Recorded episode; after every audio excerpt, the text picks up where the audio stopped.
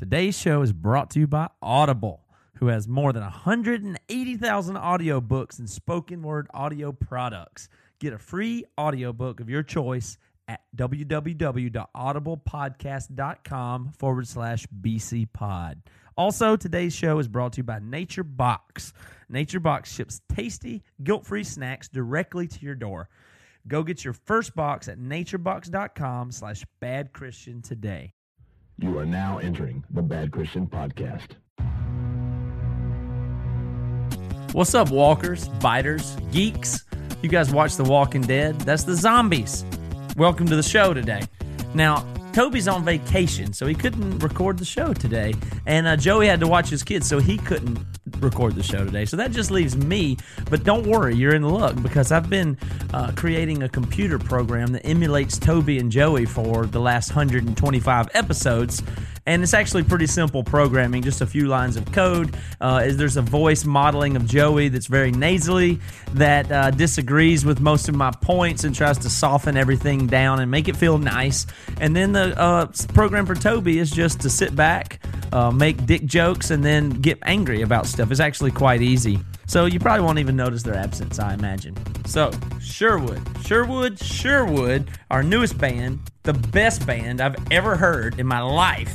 Ha- crowdfund campaign has another five days, and here's something special. This is the first announcement of this to the public, and that is a new song is up. Is the first song that anybody can hear of their new album. It's a rough mix, and it's on their crowdfunding page. So go to www.backtothesherwood.com and listen to the new tunes and back that campaign if you haven't already done so. I'm very excited about it. I love this new music. So go right now and listen to the new song. See for yourself. In other music news, Emery on tour just in a couple of weeks. Go to emeryvip.com and come see one, get one of our VIP packages. Come meet us, come hang out. Uh, those VIP packages are cool and they're important because they're a really good deal and the money goes to us and there's no ticket fees. So check that out. Also, we're going to be playing The Question. It's the 10th anniversary of that album. We're going to be playing the whole thing on this tour. And speaking of that, brings me to my next music news, and that is we're going to be releasing The Question in its entirety in 8 bit form, kind of like the music playing under us right now. Instrumental versions, video game music of The Question is going to be out just in a couple of weeks. We're going to try and make that uh, cheap, free, pay what you want, streaming everywhere. It's going to be everywhere. So it can be your new background music for the rest of the year and beyond. Anyway, pay attention. And sorry I got so much Emery news and music stuff today, but one more. I got a new episode of Break It Down that I'm about to put up very soon, and uh, it's special. Toby's going to be on there, and he's got a, something really cool to reveal about our new album, You Were Never Alone, and that is that it is actually a concept record. And so he's ready to tell you what it is and what it's about and what all the lyrics actually mean. So that's gonna you're not gonna want to miss that. Trust me, it'll be up very soon. All right, that's all I got. Let's do it. Three, two, one. Joey hit it.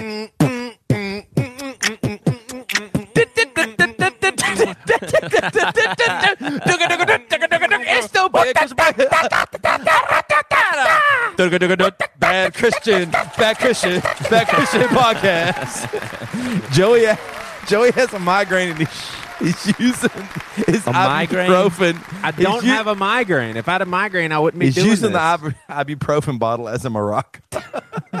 Wait, what? Do you have a migraine?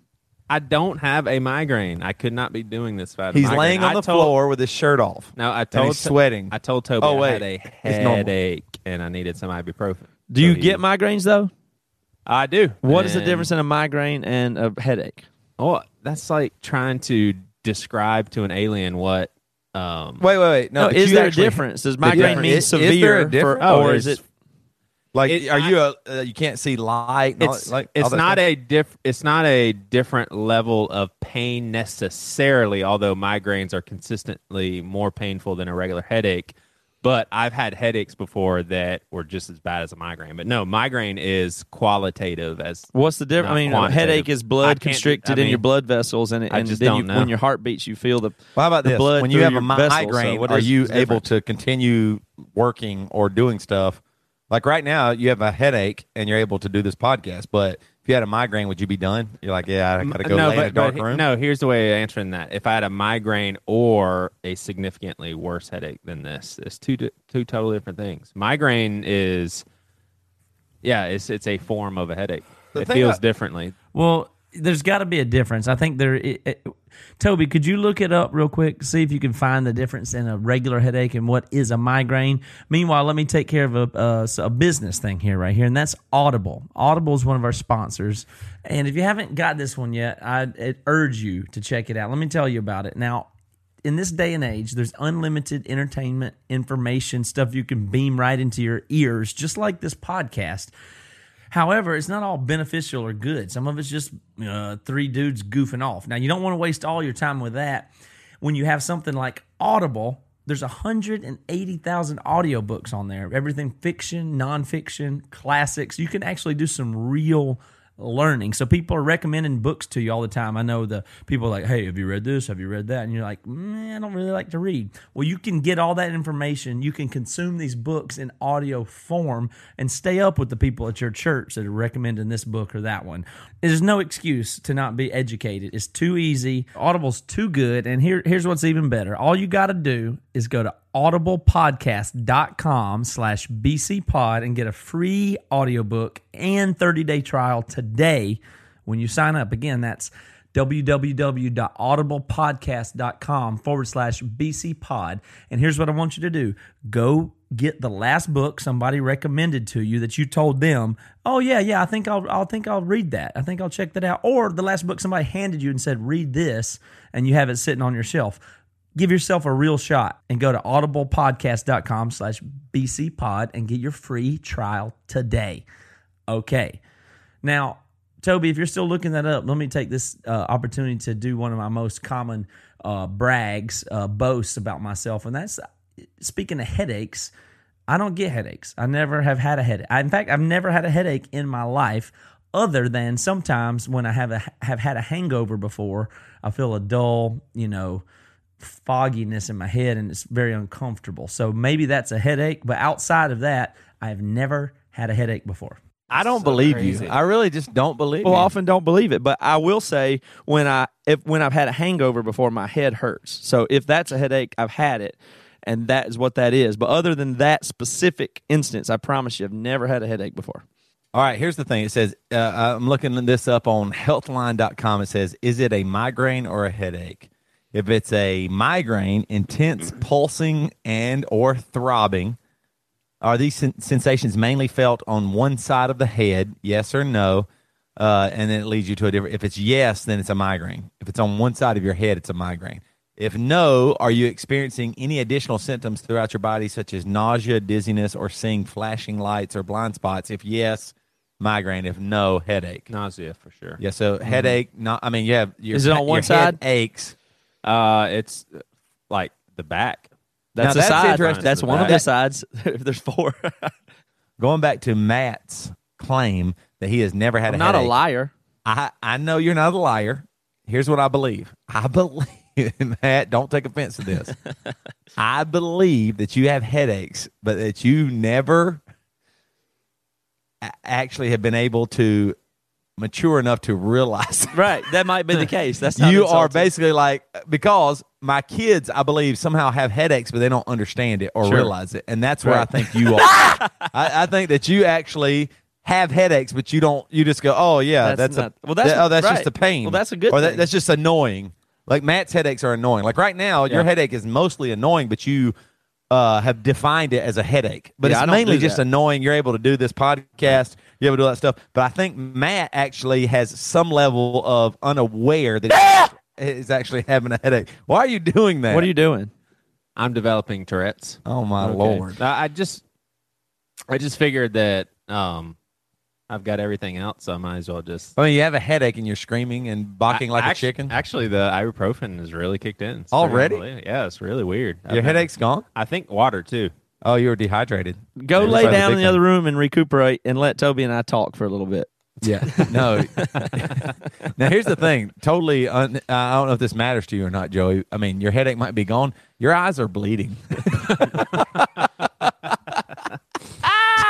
so anyway, Matt, You're No probably offense, right. I don't. That's not I don't offensive. think you understand what a headache That's is. a, if I- that's I not just- offensive. That's a good thing. Because so. don't you think that kids have headaches? I- have always wondered that. I've never heard a single kid go, "I have a headache," unless you know what I mean. Like they don't they don't really say that. But I, when they say they're sick, they're sick, or they don't feel well, they say certain things, but they don't say, "Oh, I have a headache. Give me some Do you think such maturity is in my future, or do you think I'm permanently uh, retarded? No, I think it's a blessing. Yeah, that's I what think I'm it's a saying. blessing. Yeah, I think it's a blessing. But I, I've never had my head throbbing with, with pulsingness in it. I've never had that before. like, well, okay, what about when you've drank too much? Yes. Then, uh, then when I, when I have a hangover, my uh, whole head is just dull, and it's it's it's a permanent like. Uh, but you wouldn't swell. you It wouldn't call that swollen. pain. Yes, that's You what I said. I've had that before. But I've never had that outside of a hangover or anything remotely like it in any way outside of a hangover. So I don't Okay, get. so that, I don't that, get. that- that's actually interesting. So you've never had any kind of dull no, brain pain No. outside Or of throbbing. drinking too much the or next morning? throbbing or dull, E- either either one. So anyway, You might be telling the truth. I don't know. Maybe I mean maybe it's it's unbelievable. Now here's what I do believe: no matter what, something terrible. I have always said this: something terrible is going to happen to Matt, like because he's always been pretty healthy and he doesn't experience like pain or Never get sickness sick, the way anybody else does. so you think I'm I- storing it up? any day now is like massive Yeah. bad cancer. Yeah. like I, I think any day I'm going to get a call from Matt. I, I have almost a potential little bit of anxiety. You have anxiety point, about Matt- mine. Not Yeah, your I- hypochondriac so bad that you're not only worried about your own health but mine. When I'm not worried about well, it in the slightest. Here's the kind of brain I have. if it's going, if anything's going that good, it's got to end. It any- too good to be true. so, so one of my best friends of, of life, I started a band with him, started a podcast, back crit, all this stuff. At any moment, I do have, I probably would say at least three to five percent where I think any given day, Matt's going to call me and say, "Hey, three to five percent," and, and Matt will try and smooth it over. I know Matt well enough. He'll smooth. Hey, listen, don't don't freak Not out that about big of a this. It's pro- It's, probably going to be okay. Not a big deal. Um, they say that my body's covered in ninety seven percent cancer. Any day, I think that's going to happen, Matt. So I don't know. Here's the question. I kind of hope I die before you because I don't want to hear that. It, it wouldn't it. I mean, on a certain level, it. I know this sounds so morbid. Is it not a little bit better to get something so you are the one that has to deal with it? Okay, I have cancer. This sucks. I don't get to live anymore. All it's horrible, hor- horrific. I mean, I, I get that, but on a certain level, like I would rather me get a terminal disease than anybody in my family, like my wife or my kids. Right? That- I Would appreciate you rather? that. Would you rather one of them get something? You're like, right. Okay, Matt. No, you're right. and what you're basically you saying take is that's, that's how much you value me is because for sure you'd rather get in get hit by a car, get sick instead of your kids or whatever pain you could take from them on Sure. yourself. You would, and you're extending that even to me, and I really appreciate that. That must mean something. I, I would way rather something happen to me Than me. And I go, okay, I can, I can, I can, like, I really have thought this through. Like, no matter what, if I were to get like a terminal disease or cancer or something like that, where I'm going to die, I feel like I could fake it till I died. Where I was like, hey, don't worry, hey, seriously, I'm going to heaven. All this, I could say all this stuff. I might break down a few times, but I think I could be strong. I could not. I don't think handle it if Jess or yeah, the you kids had to watch one of them go like through that. something. Yeah, I like. I, I don't think I can handle that, and, and but get is that, that 100% so? Is that inherently selfish thing? Like because the way people always phrase that is Yes. because I love them so much, because I'm so noble, because I'm so altruistic. I would rather have the disease. I will take it upon me. But what you kind of Yeah. hinting at is it might just still be your total shitty selfishness. Selfish. That at least Yeah. it'd be easier for you than watching that more painful thing. Because I mean, think about it. On the I other I side of the spectrum, somebody comes up and puts a bullet in the back of your head right now. Not that big of a loss. It's not that. There's no pain involved for you. You're done Right. with it, and they are the ones that have to deal with it. Yeah, I just I- there I just can't handle like I just don't at all like kids. Uh, it's the worst feeling for me in the world with kids like suffering through sickness. Absolutely. that is almost unbearable. Like I can't even hardly watch. You know, they'll do like ESPN where the kid has terminal cancer. Yeah. Yeah. and he gets to do like make a wish or like I just can't even watch but it. But it wasn't. I it- can't even watch it. It wasn't that bad. It wasn't as bad before you had kids. No, Like, it you, got- you you're didn't right. see those commercials in the way same way. worse. I mean- yeah, before I had kids, I actually thought, oh man, this is kind of a neat story. All right, or- so here, here's uh, let me walk you through a scenario. All right, Matt makes that phone call. Six weeks later, he's gone. right, Woo! We get on the pod. We we get on the podcast. Ratings we to the roof. hey, Matt's in heaven chilling. the chilling. ratings are through the roof temporarily, but then the quality of the show Exactly. tanks, tanks, tanks, and then you know Now, you get a spike So initially. my but, question you know. is, Toby, do you and I try to carry Bad Christian podcast? Oh, I don't even know if people would notice. It would just keep right on going. right along. No spike, no dip.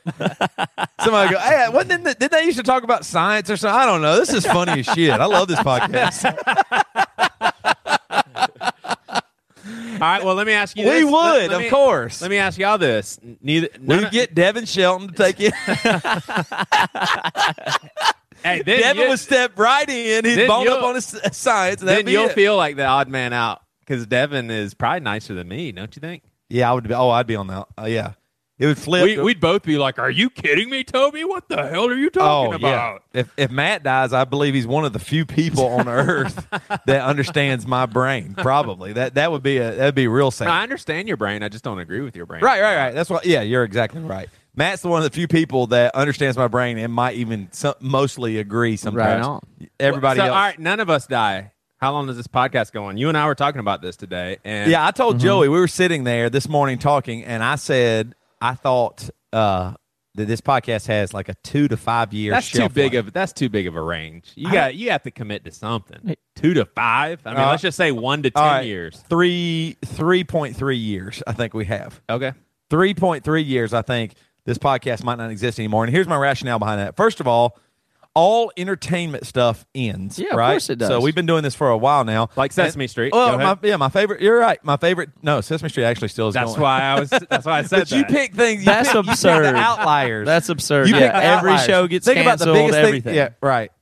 Eh, The biggest shows in the world, for every example, band, like anything. Even people that work for Seinfeld themselves. or Friends, 2020. or uh, Martin. I used to love the TV show Martin. It's gone. You know what I mean? You can watch reruns. And stuff Days like of Our. Lives. Go ahead. He- Hey, people Joey, might to your still point, all the shows that, all the shows you've named still exist as a brand, but none of the people that were on them still are on them. 2020, Sesame Street, whatever, Hey, Days what of Our heck? Lives. So yeah, there'll be a Bad Christian podcast, but your ass won't be on it by your logic.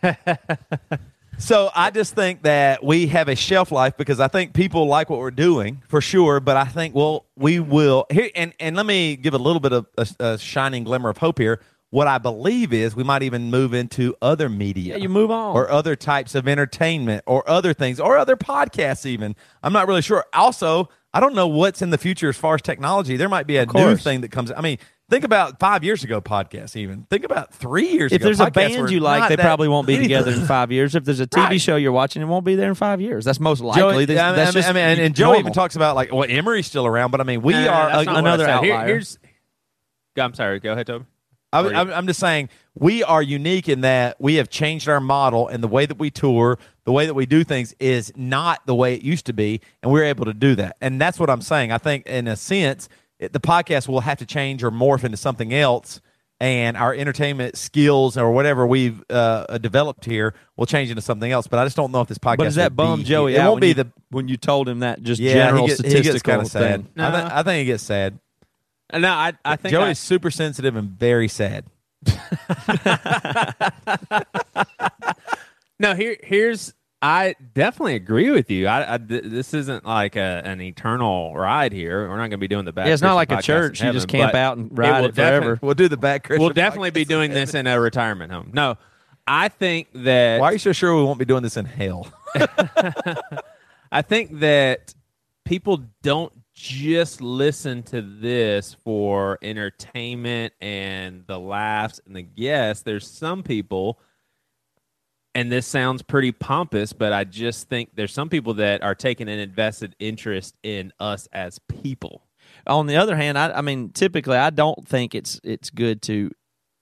I don't think it's good to think of ourselves as people care about us. I think people care about this podcast. I don't actually pretend or believe or think it is even good for people who you may see or know on Facebook or, are a downloader to actually feel like they care about you as a person. That's not really what's going on. I don't think it's bad or wrong, but I don't really think just me telling details about myself into a microphone, I don't think that's that valuable in itself. And certainly it doesn't mean you care about me personally, and it shouldn't really. That's not really what it is.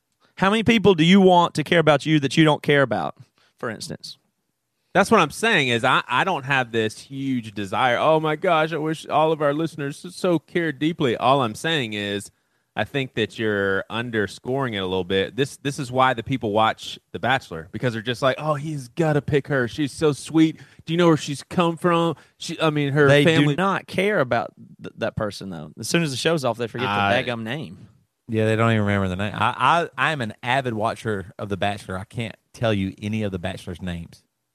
I mean, I've watched it. I've watched probably over ten seasons. I mean, don't mistake entertainment for like caring about somebody. I mean, you know what I mean. I'm not saying that in a jerky way. Just I'm saying it from a, uh low self esteem way. I don't I don't pretend at all that anybody cares about me, and I'm not asking them to. An individual, I want them to like this product right. that we're making. Yeah, I think for me, it's it's more of a thing where we put on a great show, and I think we really do. We work hard at this, and we are uh, not only capturing our friendship, but also capturing entertainment. Like sometimes I feel like, like a couple of people, like we just did the live podcast, which are awesome, and the next time we do them, you should come if we're in your town. A couple, like not a couple, uh, several people came up to me and said, "Hey, listen, I I think what you guys are doing is really awesome. Like the way you guys are, the way they were talking about is the actual show. Like they thought we were professional. That there was no dead space. that they couldn't believe that we kept everything going. That we were really prepared. And I was like, yeah, we've we've actually gotten kind of good at this. Like uh, a couple people even Yeah, said right they on. enjoyed the the live podcast more than the normal show. And I was like, wow, that's really crazy because I think of us as immature, nerd, idiot b- people that aren't that good at what we're doing. And actually, people are saying, hey, you, you're doing a good job. And that makes me think, wow, all this hard work where I think is sometimes fruitless. Like, I- I think, man, we plan and we work and we do all this stuff and we schedule and all this stuff. I think we've gotten really good. At the same time, that's what I'm saying. We put on a hell of a show. I think the Bad Christian Podcast is, is really fun and entertaining. But I, I do think after you've listened to it for three, four, or five years, maybe you won't anymore. Now, in Joey's defense, Or less than that. I mean, think There- about there- it. You get onto something, a- you get off of it. yeah, for sure. I mean, you used to I watch The think- Simpsons a lot. You used to listen to this other radio show a lot. You used to listen to that podcast a lot. And You can look at your favorite band. What, what's your favorite Whatever. band in the whole world, Joey? Do you still listen to them daily like you probably used to? No. But in Joey's defense, maybe we're out there. Maybe I mean, like we were a part of Emery. We are a part of Emery. it's not ended. I mean, true. most bands like our our our age and and longevity has not happened. Maybe that's what the background. there. There's obviously a chance that we'll be around ten years from now, just like somebody like Howard Stern. You know, who's been a radio on. DJ forever and That's still true. popular. John Boy and Billy, or whoever you wanted to do, B- Bob and Tom show, whatever. Like maybe this is something, and maybe, and I actually think it could morph into something else. Well, Like here- who, who here's knows what you we'll want. but- This as is the long as we're doing this podcast, here's the positive way to put that. And I don't mean to say I don't care about people or want them to care about me. What I'm saying is the art and the product and the thing that you're creating, if you're creative, is the transcendent thing. That's what it's all about. So on one hand, you shouldn't. I mean, you. I don't want to be a slave to this. I don't have a boss. I create this because I want to. I create music because I want to, and that's what we should be focused on: is creating when we are excited about creating to create what we want to create. And when that changes, I'll con- I'll either stop this or do something else, or you know, that's what you want any creator that you like to do. And so that's that's actually the goal is to make stuff that you're excited about and not oh I have this job or I have this many listeners or I get this many dollars. Those aren't those aren't the motivating factors. Should not be the motivating factors for whether or not you do something. You should do it because you like it because you're excited to create it. And that's what I want to keep as my principle at least. Yeah. Boom. No, I agree. I, I've I've talked to people, and in fact, we were at the Vocal Few living room show this past Sunday night. Oh, I was at Toby's I house. just, I just thought, yeah, I thought It was if, awesome. if you're a big fan of like Emery and classic crime stuff, that had to have been ah, somewhat of like a dream come true. Did you It's get like people get that came just because singer. it was Toby's house, you think? I don't know. I don't There's know if they definitely some bad actually Christian knew. people. I don't know if they actually knew it was my house. Matt McDonald kind of mentioned it, and, and here's what was funny: Matt McDonald, he was standing there, and him and Christy were playing for the Vocal Few show, and he said, "Hey, this this house," and they were making fun of us, like it drips of screamo or whatever, da da da da. And I was like, "Huh? I wonder if people actually know that I'm Toby from Emery or whatever." And then I looked up, and uh, Jess. Uh, has framed a few of our tour posters and stuff, and they're just on the wall. I was like, Yeah. uh, maybe they do. Maybe they do for sure. But it, I, I really want to encourage anybody who's never had a living room show in their house. I think you should do it. Like Yeah. that's the first living room show I've ever had at my house. It was so fun. Like I, I really enjoyed the people that come in. Like living room shows. I think people that own houses or whatever, or whatever, you- wherever you live, condos, whatever, um, are a little intimidated by them. But they are really fun. Yeah, the Like, people you- are more you have a bunch of respectful than you can imagine because they're the Oh, ones coming in timid. It's not like raging people show up or Right. anything at all. yeah, totally. People came in and they like some people brought little coolers of beer or whatever. But it's really funny, fun because it's like B BYOB. And I told people, hey, you can go out to my garage and keep your beer in my my refrigerator or whatever. And I just met uh, several people. Like there was a, a really cool dude that uh, Sean Lieber and I. He, he works with BC some. And uh, his neighbor Adam was really just like a really cool dude. And I was like, man, this is awesome. I wouldn't know this guy otherwise we all kind of share somewhat of a musical interest. Yeah. And this so is you really enjoyed fun. Hosting I- I more thought than, than performing?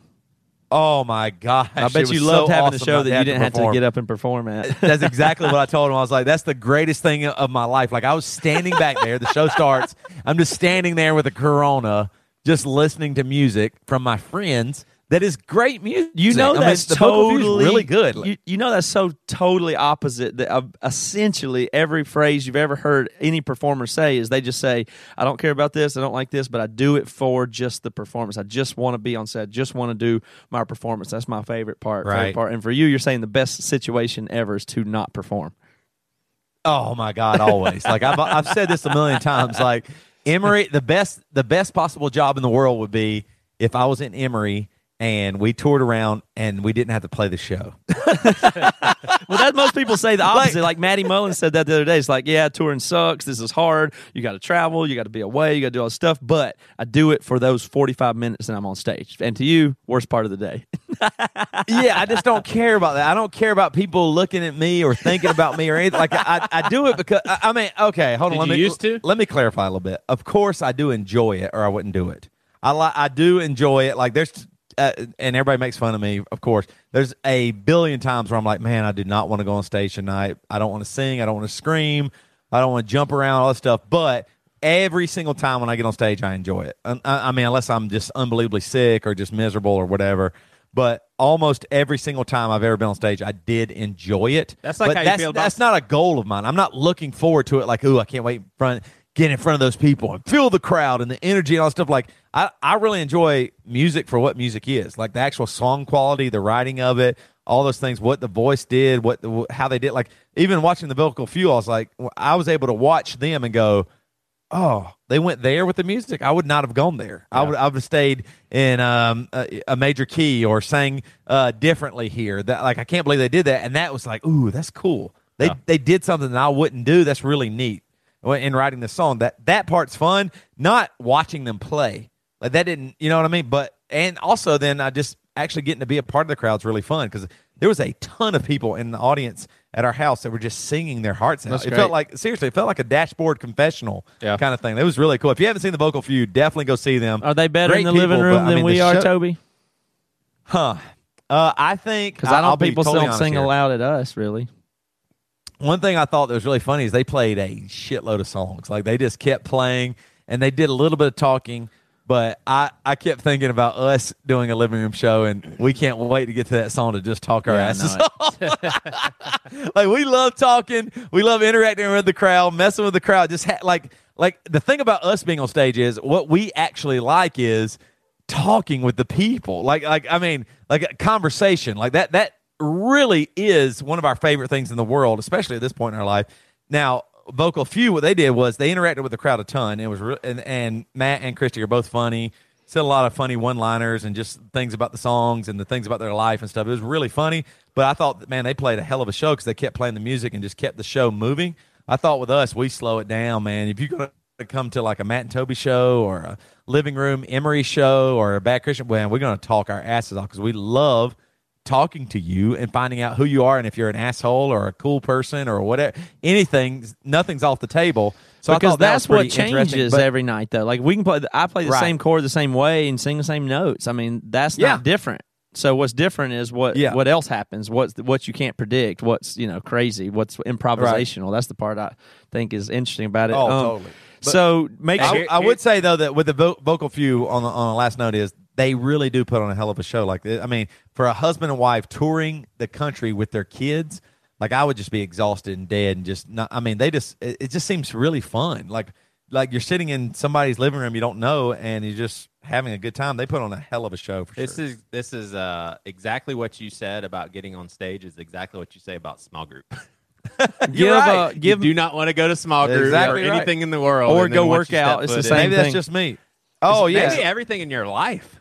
I dread every eating. possible thing In your and then when. I do it, I'm really happy. Right. Yeah. Well, don't that forget. weird? Let's how- let's how not do you miss the opportunity. that? Hang on a second. Let's not miss the opportunity to plug uh, the Matt and Christie Vocal Few's pre-order. It's up for now. They got a new album and uh, uh, Ooh, yeah. vinyl and stuff. So I'm sure they talked about that. But those pre-orders are going good. Yes, so thank you did. to everybody for doing that. Yeah, check it out. I mean, it's great. It- Vocalfew.com is where you can go, which I think is so crazy that they have that website. Don't you think that would be a hard website to get? Yeah.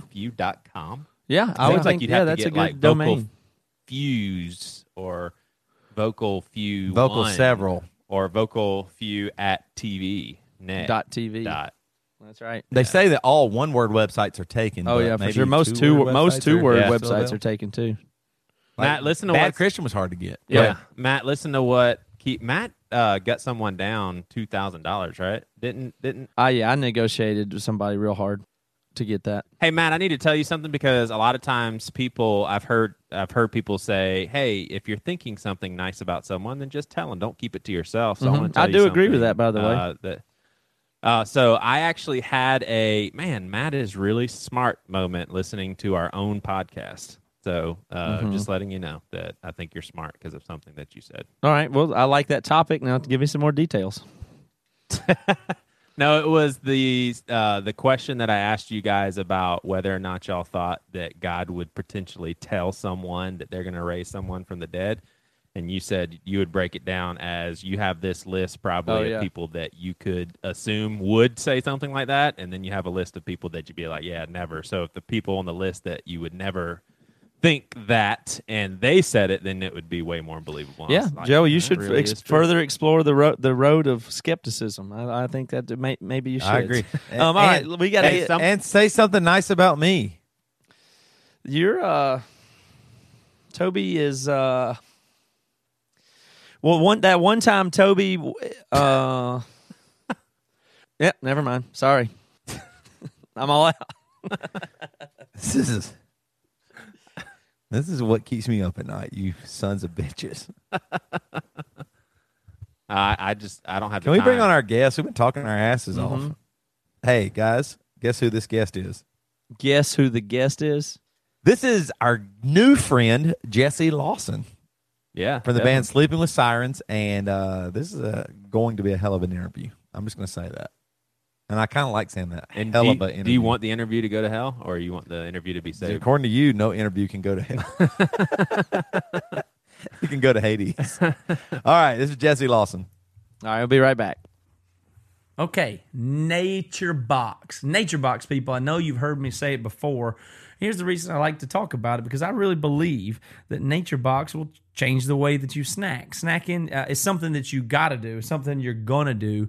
You know it. So, Nature Box is cool because you can preemptively make good decisions for yourself. You make good decisions now when you browse their website and pick out awesome, amazing stuff that are good choices. Then it comes to your front door. You don't even have to lift a finger. Well, I guess you lift a finger. You reach down and grab it. And then you've got these snacks and they're sitting there for inevitably when the time comes. So instead of hunting down that vending machine or going to the grocery store late night, you've got good snacks like uh, sweet blueberry almonds or jalapeno cashews. Now, yeah, I'm kind of a nut guy because nuts have protein. There's not a lot of sugar in them. I also like the jalapeno white cheddar popcorn and I love the pistachio power clusters. Plus, they've got the smart snack guarantee. So if there's anything you don't love, let the helpful folks at Nature Box know they'll replace it in your next box. Easy and satisfying. So go online to get your first box at naturebox.com slash bad Christian. Head to naturebox.com slash bad Christian right now to unbox a world of taste and possibility. And remember, go to that URL and that's how we get credit. That's how they know that we sent you. naturebox.com slash bad Christian. And today we also got a music sponsor, and it's a brand new signing to Tooth and Nail Records. They're from Carlton, Kentucky, and they're called XXI.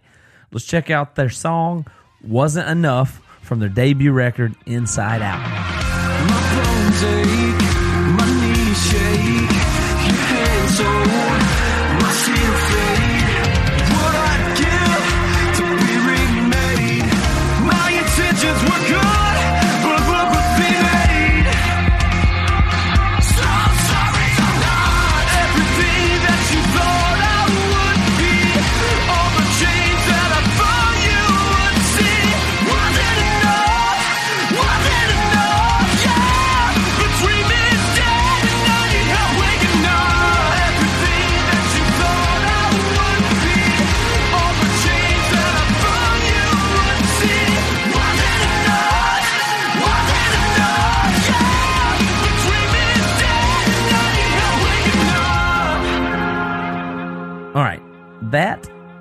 Wasn't Enough by XXI. The record Inside Out is out now. And you can pick that up on iTunes or at toothandnail.merchline.com. They'll be out on tour with Burn Halo this month, and you can find those dates at toothandnail.com. Again, the band you're listening to right now, and I hope you like it, is XXI. Check them out. Where's Toby? Uh, he went to go get a beer. Well, tell him to, you know, get me one and send it to me. There you go. I Jesse, it. you got one too, huh? All right. Oh yeah, I'm on the east. I'm on the west coast. Where are you, Jesse? I'm in Oregon. Oh, okay. So he's drinking a beer at 12:53. I like that. I was getting ready to say I'm on the west coast, so it's not late enough for me to be drinking a beer, but my west coast main man over here is uh already doing so. Yeah, buddy, I got you. I got you. What's your beer of choice?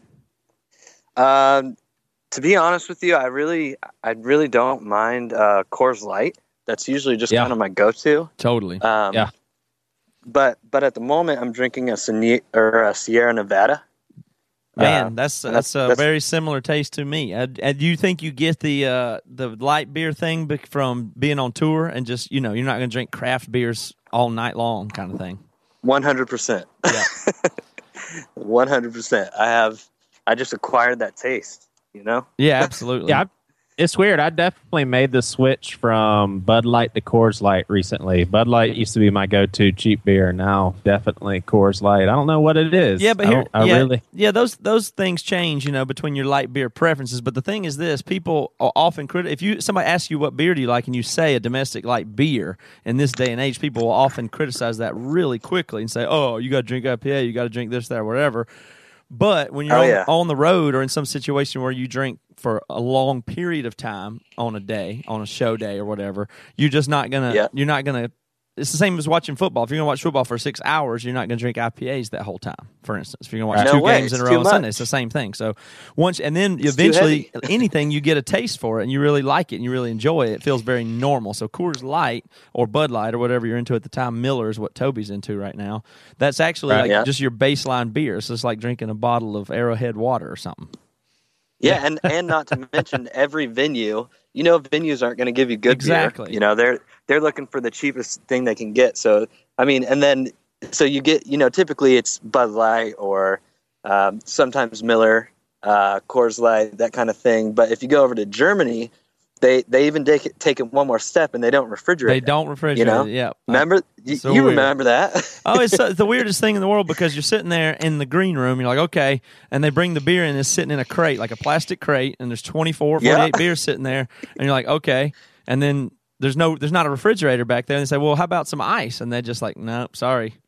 And uh, Yeah. so the fir- when you first do that, you're like, I, I don't know if I can do this. But then, yeah, you're sitting in this little green room in the backstage of somewhere in Europe. And so after Yep. an hour, you're like, okay, you, it takes you an hour to get the first one down, and then a little bit less the second time. Then the payoff happens three or four days later when you realize that hey, I can drink warm beer now, or you take it from one show to the next, and you have it in the van on the drive from Germany to Amsterdam, That's- and you're like, oh, You just I have this it the warm beer there. That's the payoff because you had the warm beer sitting there, and you would never normally have touched warm beer, but now you go, hey, warm beer is just as good too. I'm used to that now, so it's and it's the best it. part is the best part is if you know once you get home back to the states and let's say you know you go fishing or something and and you're like all right who's got the beer and it's like That's yeah right. it's right there but it's warm you're like yeah that's No problem. fine. i'm gonna drink it So Jesse, you've Well, been Toby's Toby's back with his Miller Light. Matt, you called it. hey Yep, yep. toby You're right. so Jesse. Hi. How long have you Hey, been? Jesse. You, have you? hey All right. Go ahead. To- Toby, you're What was back. No, sorry. We're already rolling, but go ahead uh, with. Uh, Uh, I'm, I haven't been recording at all on this end, y'all know. that's okay. I've got it. So I'm going to keep saying we're rolling. Here. Okay, cool. Okay. Oh, cool. Sorry. No problem. Jesse, how long has it been since you've been on the road? uh i think uh i think it's been two years it's as old as my daughter is Wow. Um, well, actually, you know what? I take that back because I did. I did like a little solo run. It was just like Mhm. a like two and a half week, you know, fifteen day, not not very long run. Um, but but you know, consecutive long touring, it's been about two years. It, do you get the fever being off the road that long? I'm scared. I've never been off the road for longer than three months. I don't think at a time. You you know I I do at times. There's there's definitely times where I just you know I, I miss it. Um, it. It's funny though because this last run that I did, uh, my solo run, it was you know just me and acoustic guitar, and then I had um, my friend come out and do merch, and then I had another friend kind of help with teching and and that kind of thing. But it was the first time that I've ever really you know had to like I had to learn how to settle, and I had to learn. Um, Mm-hmm. like a bunch of other stuff that I never had to do before. You know, in Sirens, especially near the end, it was, you know, it was buses and people were doing everything Right. for me, and I got so used to that. And so when I when I did just this two week thing, I, I mean it it drained me. I was like, oh my goodness, it felt like if you were working out every single day for years at a time, and then you just took off a year from working out, and then went and did a really hard one. That's right. That's what it. Well, how did it work out it that way? like. That sleeping that you didn't ever have to do that stuff with sleeping in sirens. Did you guys sleeping with sirens? Did you guys not? Uh, did you guys just get really big really fast and never had to do stuff yourself? I mean, Or it just was wasn't your it thing? was pretty. It was pretty quick, you know. I mean, we definitely paid our dues. We did the, you know, the four dollars a day for a year and coming home and not having any money and, uh, you know, being lucky enough to get Taco Bell to give you, you know, those feed the beat tickets or whatever. You know, we did that. We did that for a while, but when we started to pick up, it was so fast. Yeah. Yeah, it was really fast. My goodness. Yeah, what what year was that that that when it that year that you did you ground grinded it out and then got really big? When was that? I would say probably it was right in between 2011 2012 Mm-hmm. Actually probably more like 2011 and I remember what it was is Kellin and I had done that acoustic record which it was my favorite one um, and it was just him and I went to LA and Jack came as well um, and it was just kind of a different laid back acoustic record EP you know but it ended it like ended up putting us on the mark big time Mm-hmm. um, Let's Cheers to This had been out, and that record kind of started to pick up. But really, the acoustic record I felt like was the thing that kind of set us apart because it like it sold really well, you know. And then right after that, we got the cover of AP, and then Warped Tour after that. So it was just kind of these, you know, big things were just happening very quickly, you know, rather than Definitely. taking you know one big thing Yeah. and then kind of ride that for a little bit and then another Yeah. big thing. It was just very fast, you know. when thinking back on that fast transition, was there like that event or that occurrence that happened when you were like, "Oh my gosh, I, we're able to afford doing something as a band"? Like maybe it was sitting Yeah. down at a at a nice restaurant. And you're like, "Holy crap, we're all eating and we're ordering you have money appetizers." Yeah. Uh, so what I what I was just saying um, is uh, I, I remember I'd come home from tour and um, we had you know split up the profits or whatever, and I remember being so like excited because I had come home with seven hundred dollars, you know, and Nice. to me that was just that was just the most money in the world because I had just we, we never got that before. And uh, I remember I didn't have a bank account so I actually left the money in my parents bathroom dresser. And that was kind of my go-to bank the whole time I was home. And, and I loved it. I mean it was rad. I got to like I bought a new pair of like pants and like shoes and ate like decent food not Taco Bell um, Yeah. and it's funny actually it's right at the same time when i got together with my wife now um, and so i got to like take her to dinner and stuff you know Well, I'm sure it went from there probably exponentially larger. There's a big delay when you start making money with a band before it actually gets into the band members' pockets, kind of thing. Like there is weird because even once you start to be big, there's a it, you know money comes in slow and divides up slow and stuff like that. But I'm assuming that you even laugh when you say seven hundred dollars there. I'm sure it got exponentially larger than that, didn't it? oh yeah it did and it, that took and and again that took so much time after you know but uh but i just remember 700 being like the thing where i was like oh dang we've made it you know yeah, totally. What's funny about that too is I remember the exact same thing where we were touring and making no money, and then we go on a tour, and all of a sudden, people are like buying merch, and we're Yeah. like, "Oh, wait a minute, this is re holy crap!" Like, like that's the funniest thing that a lot of people have never got to experience where you're with your your dudes in the band, and then you just split Yep. up cash. yeah. like it's, a true. shitload of cash. It's just a shitload Yeah. of cash. Like we used to have this song that we would play, and we, we called it the payday song, and then we would just take all the money that we had sitting in our van and split it up evenly between us, and it was like the most joyful time of my life. It really like was. I was like, I'm get, I'm just getting money. I'm not married. Oh my gosh, Yeah. there's money that I've never had before. Like it's shocking. You know what I mean? And, and you've been. I Yeah. mean, you're on the road. You're doing all this crazy stuff. But I remember that time being like just like one of the most happiest times of my life. I agree. I totally agree with you. Well, so Jesse, this is interesting because I, I mean, you know, I'm excited to hear more about about you and, and what happened because I know Sleeping with Sirens got big. You could call it a meteoric rise, and to, I mean, crazy. I mean, it's just crazy. You had a number three album on Billboard. I know that much at least, and then I know you're not in the band anymore. So I actually Yeah. don't know the answer, and but I'm on the edge of my seat. And this was just, you know, in the last couple of years. How could you walk away from something like that? What happened? Well, you know, so yeah, so I'm going to give you guys kind of like, you know, what it really was like for me and where I was at, you know, at the time. Hell yeah. Um, and What is so, this? This is Bad Christian exclusive or what? Yeah, I mean, yeah, this is, this is it. I mean, you're not, you're not gonna, you're, you're not gonna get any crazy, crazy story because it's not, it's really not that crazy. But it's, I'm actually gonna let you know of just kind of like where, you know, where I stood the whole Mhm. time and Yeah. and that sort of thing. So, uh, so yeah, I mean, things were going really well, you know, and we were starting to get big and making money and all that kind of stuff. Um, and then eventually, to be honest with you, and it sounds so silly because I, I've thought about this. You know, I was thinking about this podcast and and talking about it, and uh, and I really tried to like go back and be like, what was you know what what was the deciding factor, and how how did the things happen the way that they did to to how they came out, and um, and to be honest with you, I think it was for me, uh, my heart just stopped. It it didn't it wasn't in it anymore, you know. And it's it's so weird because you have all these other bands like, well, you're crazy, you know. You would play these huge shows. You'd be insane not to like stick that out. But the thing was, I just my heart stopped kind of vibing with it, and and the it wasn't music or because, the you know, lifestyle or what? What do you mean? um, th- it's the music at times, um, the lifestyle at times, the people at times, and it's not saying that the Sirens guys were assholes or anything. I mean, I'd be lying if I said that we didn't get in fights. Any band who says they don't get in fights are you're lying. You know, you do get in fights. That's Mhm. part of it. I mean, that's your your brothers essentially. You know, and you're around those people all the time.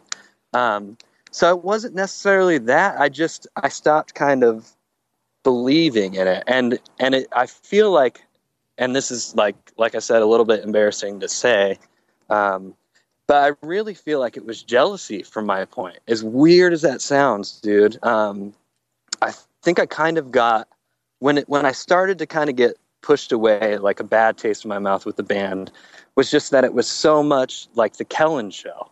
Uh-huh. and that's nothing that he did on purpose. That's nothing that he could choose. That's just how it went you know? Yeah. I, I i remember like little things and it sounds so silly but i'm i gotta tell you guys Yeah. you know? Um like we would do signings you know? Like at warped tour we'd have these crazy signings you know and kids would just be in line for days.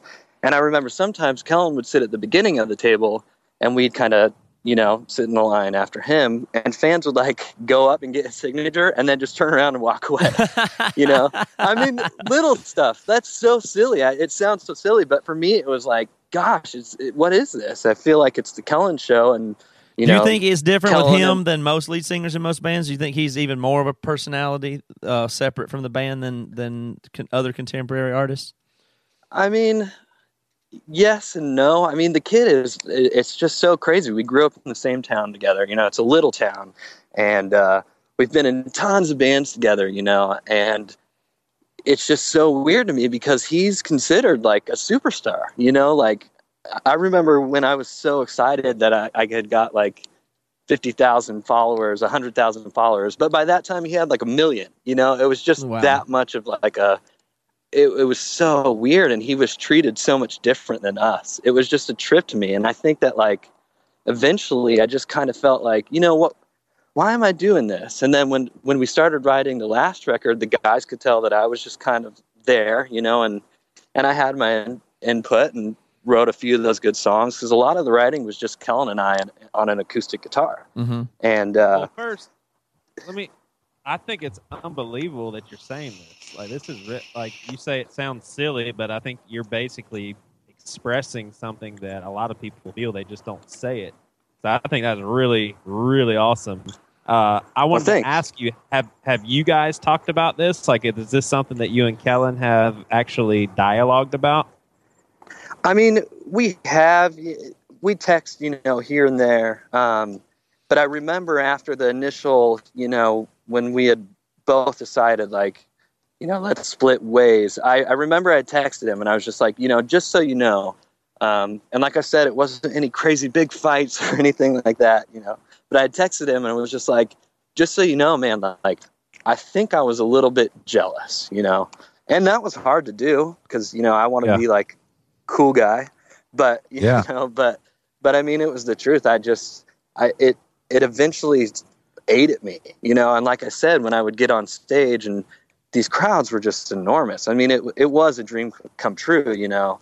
But there was just something there that I was just like, I just I'm not feeling it anymore. That that that love and passion had kind of just dwindled away.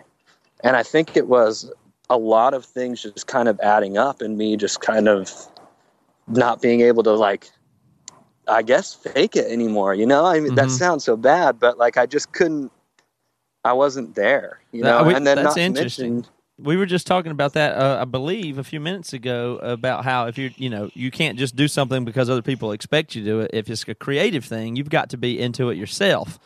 So uh, what I mean, the thing that, where I would go in a very practical manner is, what about the money though? I mean, how what could you do instead? So you weren't bound to just stay in there to make the money and do your profession all you put into. Yeah, I mean, I it really, and that's the thing too is you know it's obviously because of being one of the main songwriters with Kellin, you know, um, all the publishing and everything like that. Like I still, that's still a source of income, Wow. you know. But but at the same time, um, I also knew that I needed to, I needed to put out music that I like 100% believed in. It was always something I wanted to do um, you know, be a singer and and also write the music and make the calls, you know, and and that's probably why I Uh-huh. started producing, you know, and I, I just love that aspect of it, you know, and I mean, it was another hard thing too. Is it's like you know, my favorite musician of all time is Ryan Adams, and I'll never be able to tour with them if I was in Sleeping with Sirens. With this mm-hmm. new stuff, if I work my ass off and keep doing what I'm doing, it'd be rad. You know, I, I wanted to play. I guess I was just, and not in a rude way towards Sirens, but just a little bit more grown up sounding. Yep. You know, and I'm I'm sure every musician says It's hard that. to tell this your fans that, be more though. Exactly. Right? and that's what I found out. How'd you, know, find as that soon out? as I uh, as soon as I started putting out music that I'm like, yeah, this is great, and all my older friends were like, man, this is awesome music. You know, all the fans were just like, why are why isn't he screaming anymore? Like, I don't want to yell anymore. My voice hurts.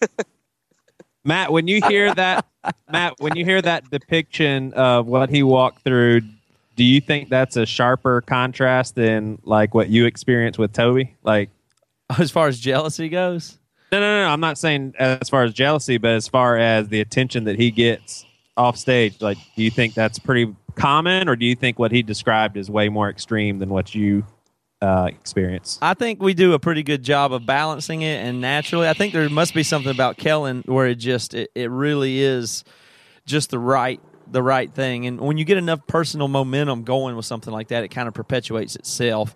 Also, Toby isn't uh Toby doesn't That naturally good looking. he doesn't grab maybe yeah definitely not in the looks department. But Toby also doesn't gravitate toward Thanks a lot. he doesn't want that. Toby doesn't gravitate toward it or enjoy it or the attention or whatever. Like he wouldn't want to be if Toby could skip the sign and he would skip it. If we didn't make him be there, I would too. So Yeah. for for so Yeah. for Toby and I, either one, that that personal attention, superstarness in itself is not something I think either one of us even really like.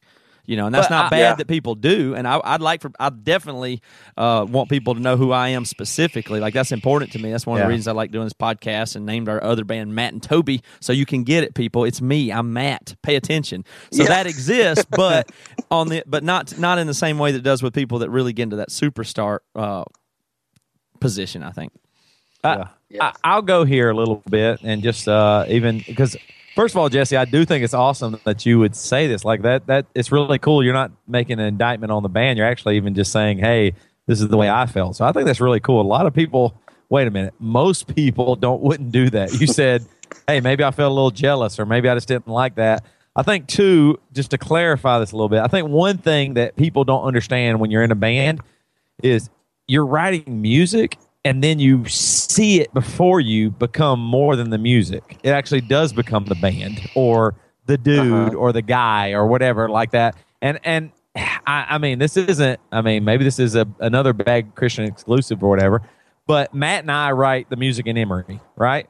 But for sure, jo- Josh, our keyboard player, his stage presence takes a huge amount of of uh, or it allows for a huge amount of popularity or people really like Josh and he's super outgoing and Josh is the kind of personality that's gonna he doesn't there's not a person that wouldn't call him a friend you know what I mean like he's just Yeah. so outgoing to our fans and friendly and all this stuff and and I mean honestly not not anything about him to me I would I would kind of understand where you're coming from there's a little bit where I was like, man, I wish I could be like Josh. Like, I mean, he's just completely free on stage and around the fans. Where I'm way Yeah. more, even though I, I don't think I'm an introvert, around fans, I'm a little introverted because I feel like, wait a minute, I created this song and now it's it's about the lead singer or, or, or about the keyboard player or about whatever. So I kind of understand where you're coming from a little bit of, I mean, maybe even a lot. Like it, when when you start to go, oh wait a minute, it's not about the song. It's about the whole business of music and the band Mhm. and what we look like and how you know what this song's going to be and how much screaming there is and all of this breakdown. As opposed to wait, I just want to write a kick-ass song. That does get in your Yeah. head. I mean, I mean, Matt It- it, it makes fun of me for sure, but there's ton, there's been a ton of times where I felt the same way. Where like, I just at, after a show, even I was like, "Is this real?" Wait a minute, I just wanted to write a song that meant something to me, and hopefully it means something to somebody else. But that that's not what this was tonight. Tonight was completely entertainment, and you have to figure out that out. Yeah, dude, I, and you're spot. And it's so funny as you're talking about this. Like I remember, you know, 16, 17, going to Emery shows, and everything that you just talked about, I got. You know, I I totally got that. Josh was way entertaining. I remember one Oh, time he's you guys insane. were playing cre- cre- cre- Creation Fest. You remember that festival? Yeah, yeah. at, at the gorge. Yeah, you were playing that show, and Josh had taken his keyboard and he threw it like I know he throws it in the air, but you were playing Yeah. main stage, so there's really infinite amount of Right. space for him to throw it, and he just took full advantage. Did he drop the Oh, keyboard? yeah. Yes, three or four times, but it, it was great. It was awesome, you know. And yeah, uh, totally. so so I, I totally get what you're saying you know is that kind of that became part of the show if you went to an emery show you better expect josh to be freaking out Right. you better expect that the harmonies are going to be on and it's going to be great you know i remember that Yeah. like so so as you talk about that that's cool to hear you know that that you guys knew about that too and it it did become part of your show you know Right. um, i just think that's rad Yeah, well, I mean, you have to use what you can to your advantage, but it's it's it's weird to balance because, like, what, like, from, from your point of view, is it was it a creative thing? Like, did you feel like because you were so integral in the writing and the creation of the music, then some other people were getting credit for that, and that people weren't realizing what Um, you had put into it yeah yeah kind of more And- than you wanted to shake a- more people's hands or sign more autographs? I, I mean not not necessarily that by by any means, but I just I just wanted it to be just I don't know a little bit fair, you know. And Kellin, I you know I love him. He's a great singer. He can't play an instrument for his life, you know. And so mm-hmm. I always felt that like without the without that team, then you you were going to lose that. Like part of the reason why his hooks are so good is because that those chords fit his voice, you know, and how they flow. And because we had played together forever, I mean, him and I would sit down and do acoustic sets after the show when we were, you know, still Van Days and still trying to get our name out there. After we'd play our full set, Kellin and I would go outside by the van and do acoustic, you know, performances, and we'd just wing it, like we'd make it up on the spot because I knew where he was going to go. I knew how his voice sounded and what sounded the best with it. And I mean, realistically, like like that kind of bumped us up too, to the point where the headliners on the tour were like, "Yo, you can't do that anymore because as soon as you guys start doing your acoustic thing, all the kids are leaving and they're going outside, and venues were getting mad. What headliner I mean, it was started that? to get crazy. Actually, they're good friends of mine, so I'm allowed to say it. It was Drop Dead Gorgeous.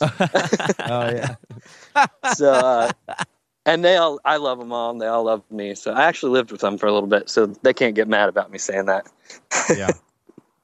So, I do so I mean, yeah, The, the, interesting thing here is though that like seriously, I mean, you had to be at this point thought, wait, career. Like I, I've made it in this band. I mean, you guys. Uh, uh, well, I mean, at the time and even now, I, I guess.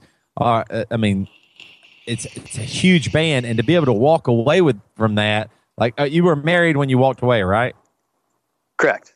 And I Yeah. was just having our first child. I might play into I mean, it. so that- th- I mean that had to be that, that had to be the hardest huge. decision in the world because I mean you, I mean if you could have in your mind you had to be thinking just suck it up. You Yeah. can collect the paycheck, and this is a killer. gi- Were you were, like? Did you have that struggle of this is a great job, don't blow it, but I my heart's not it. Like, did you have that struggle? You know what? To be to be honest with you, I really didn't, man. I, I just I just knew. You know, I was I was done. The guys knew I was done. They had their my fill-in was Nick Martin, who's actually still in the band, and he's a good friend of mine. I knew he'd, you know, he was about it. He was a great fill-in, um, and and literally, I think I was so focused on having my daughter, you know, and and really Yeah. really being there for that um, that it really just it was kind of just like a i don't know it was a win-win situation you know i mean it was just it was good for them it was good for me um, and i Yeah. and to be honest with you i just knew i was like you know what if i if i really really push you know my music too as a solo Yeah. artist and really like get out there and write the best songs that i can and you know kind of show people that that I can do this, then it, it, it would work out. And I mean, I'm not going to lie, it's been really damn hard being solo. Mhm. Yeah. It's, Yeah. I mean, it's kind of, sometimes it's, it's really hard to be like, should I just produce records? You know, like it, it is, what's the deal? Like, are kids going to catch on to this or, or am I just like wasting time, you know? And it's one of those things where it's a constant, you have to grind. And I, I find myself now I've became my own business. Now it's not Jesse from Sleeping with Sirens. It's just Jesse Lawson, which is great. That's what I wanted. You know, I didn't want to be Jesse from Sirens forever. Right. I wanted Yeah. to be I wanted to be me. I wanted to be a person that's like, oh, this is Jesse Lawson. He can put out his own songs, you know, and he can he can do this. And so it's been hard, man, but it, I feel like that's part of it, you know. I think that's the toughest thing today about the music industry in general is that people's attention is uh, their attention span is just so short, and they are Oh, yeah. just present in the moment. And to try and lure them to something else is just the most one of the hardest things to do because, like, you believe in the music, the music's good, the music that you're putting out is awesome. How do you make those people go, wait a minute, okay, I'm listening to Sleeping with Sirens. Maybe I should go over here and listen to Jesse that I like. You know what I mean? Like, that is just such a tough thing. And with that being said, do, you, do you have any regrets? Like, do you, is there anything, do you ever, like, think, because it's so hard doing what you're doing now and you're on your own, do you have any regrets with that? part of me kind of wishes that I was putting out music as a solo artist while I was still in the band. Mm-hmm. Um, Yeah.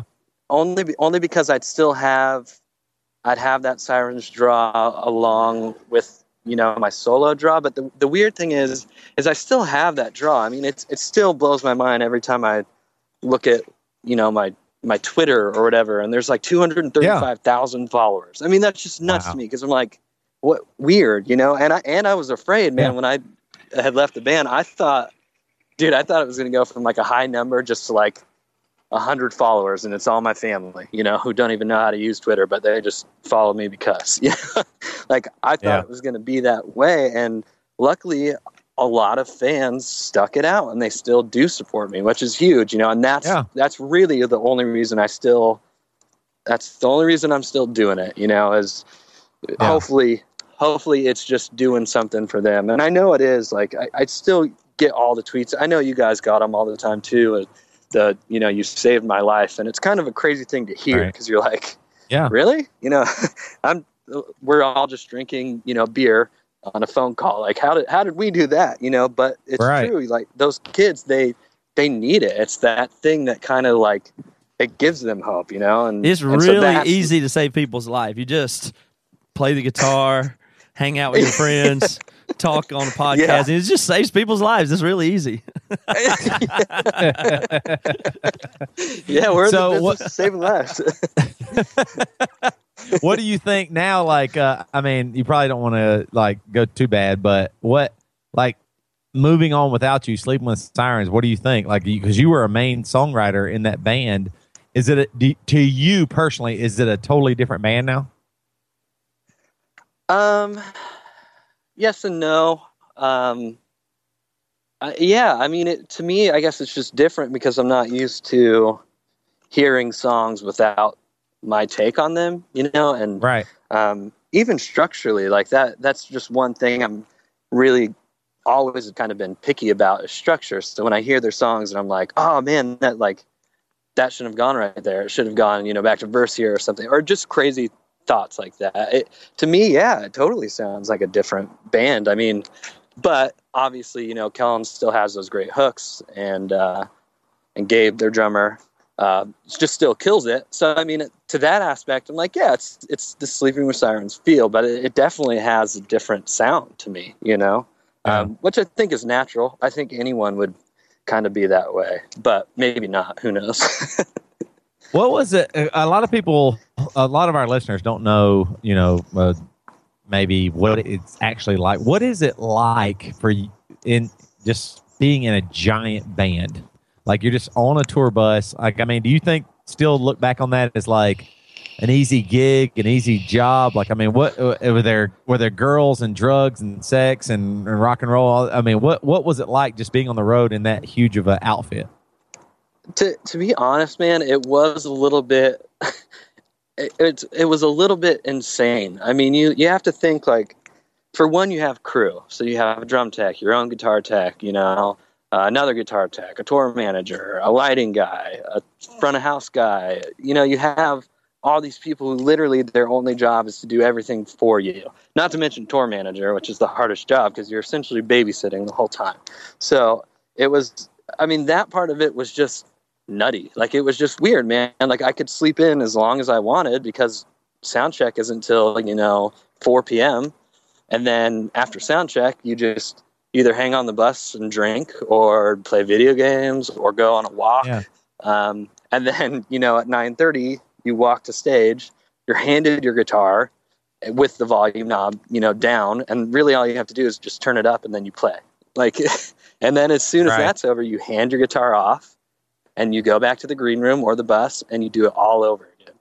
I mean, it's it it was just it became kind of second nature. Like you just get so used to it that it's it's just your life, you know. And then I think that's why when you come home, it's it's so weird because you're just like I don't know. uh, The the routine is off. You know, you're home and you're like you have to do things for yourself. You know, like Yeah. I mean, I mean, it was a culture shock, like going from being on tour buses and you know having a drink whenever to going home and then my wife being like, "Hey, you need to go get diapers." Like, she doesn't "Oh, like yeah." being treated like a tour manager. You know, when you treat your wife Yeah. like a tour manager, you're in trouble. exactly, and it, and it's yeah, that is totally true. so so I don't know. Yeah, that was crazy, and I think I think the change is even crazier. I mean, you guys know this when you're on tour for a month, maybe two months at a time, and then you come home. It's you kind of have to like re situate. Like you kind of have to go into like, okay, I'm in home mode, so I'm going to go to Yeah. bed at a reasonable hour. I'm going to wake up at a reasonable hour. I'm going to get things done that I need to do when I couldn't do them when I was on the road. You know, it just becomes it's something you have to learn. I mean, mm-hmm. it's it's the same thing as tour etiquette. You know, when you start touring and you're touring all the time, and you have to learn the etiquette of you know, if you're not the headliner, you don't get the closest spot. That's how it goes. And if you park there, be ready to get your head shoot off. That's just how it works. The same Yeah. thing being at home, it's home etiquette. Like you don't have someone to run and do all of the things for you. You have to do it. Like it's it's not like the life of leisure, you know, it's it's real life again. It's it's just nuts, man. I mean, it really is. And I think to experience that you have to do a profession where you are touring a lot or even you know maybe even a business trip kind of person and you're always out of town and when you come home it's like okay Yeah. snap snap back you know So your new music, That is- Jesse, is all just with your. It's just you as a solo artist, Jesse Lawson. yes And you Yep. just did you make your new record with Mike Herrera? yeah so the first ep i did it was chapter two um, i tracked it up with mike who had been a friend of mine for a while um, and I, I just love it up there. I love the whole scene. I you know kind of fell in love with uh, bremerton. It's so weird. It's such a weird little place but it's it's actually really cool you know and and everyone who works at the studio is great. And so i ended up actually producing another band's record out of that studio and then doing my full length there. Um, and it's just it feels kind of like second home you know it's just Yeah. kind of uh it just feels normal to me i guess. So That's cool. Yeah, Mike's a very cool dude. And you, I haven't been to a Oh, yeah. studio, but it's a good spot. Then I imagine if you like to work out of there too. It's great, man. I mean, it's it's an old house, and he just has all this awesome stuff that he got on tour, and he, you know, somehow got it through flights and and back in one piece. I'm not sure how he did it, but um, it, there's just cool tattoo flash art all around. I mean, it, it just feels, it's just got that vibe. It's a good Awesome. studio, you know. So, yeah, you should check it out if you can.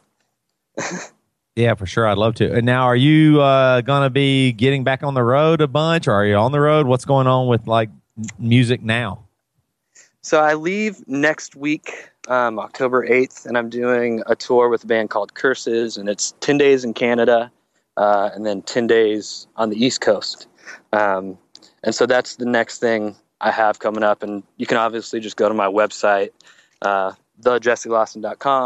and it'll list off each show and where you can get tickets and all that, that good stuff. Yeah. So what's it going to take to get Jesse Lawson to you know where you want it to be? You think it's going to happen? When's the Ryan Adams tour?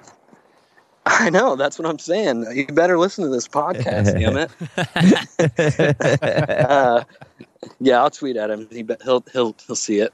Asshole. Um, yeah, I don't. You know, I don't know. I don't know how how much time it's going to take. I, I don't know if I'll ever, you know, get get back to the level I was. But if if I don't, then that means I've got something else that's Mhm. that's going to happen. You know, and um, I, at this point, I'm just kind of I'm along for the ride. You know, I'm I'm definitely pushing and doing everything I can to to keep my name out there. But I, I also, you know, I'm not going to force anything. 'Cause once you force something, then it's not.